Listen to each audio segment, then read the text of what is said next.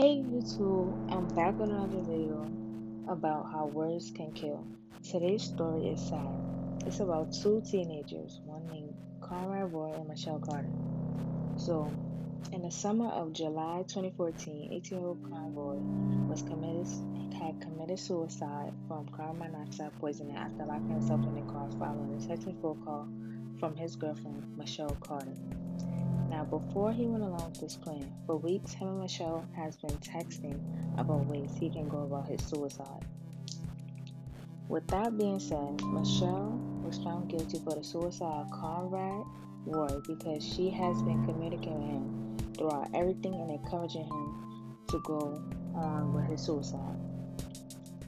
When Conrad was killing, going, when Conrad was killing himself, she was on the phone with him, and and Conrad was gonna back out from killing herself, but Michelle ordered Conrad to go back inside the truck with the carbon monoxide poisoning, and Conrad had listened to her, and he killed himself.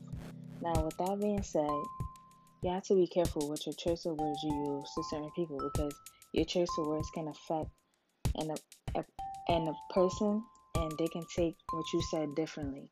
So be careful of your choice of words that you use around people.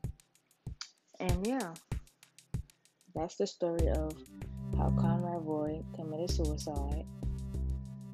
I hope you guys enjoyed.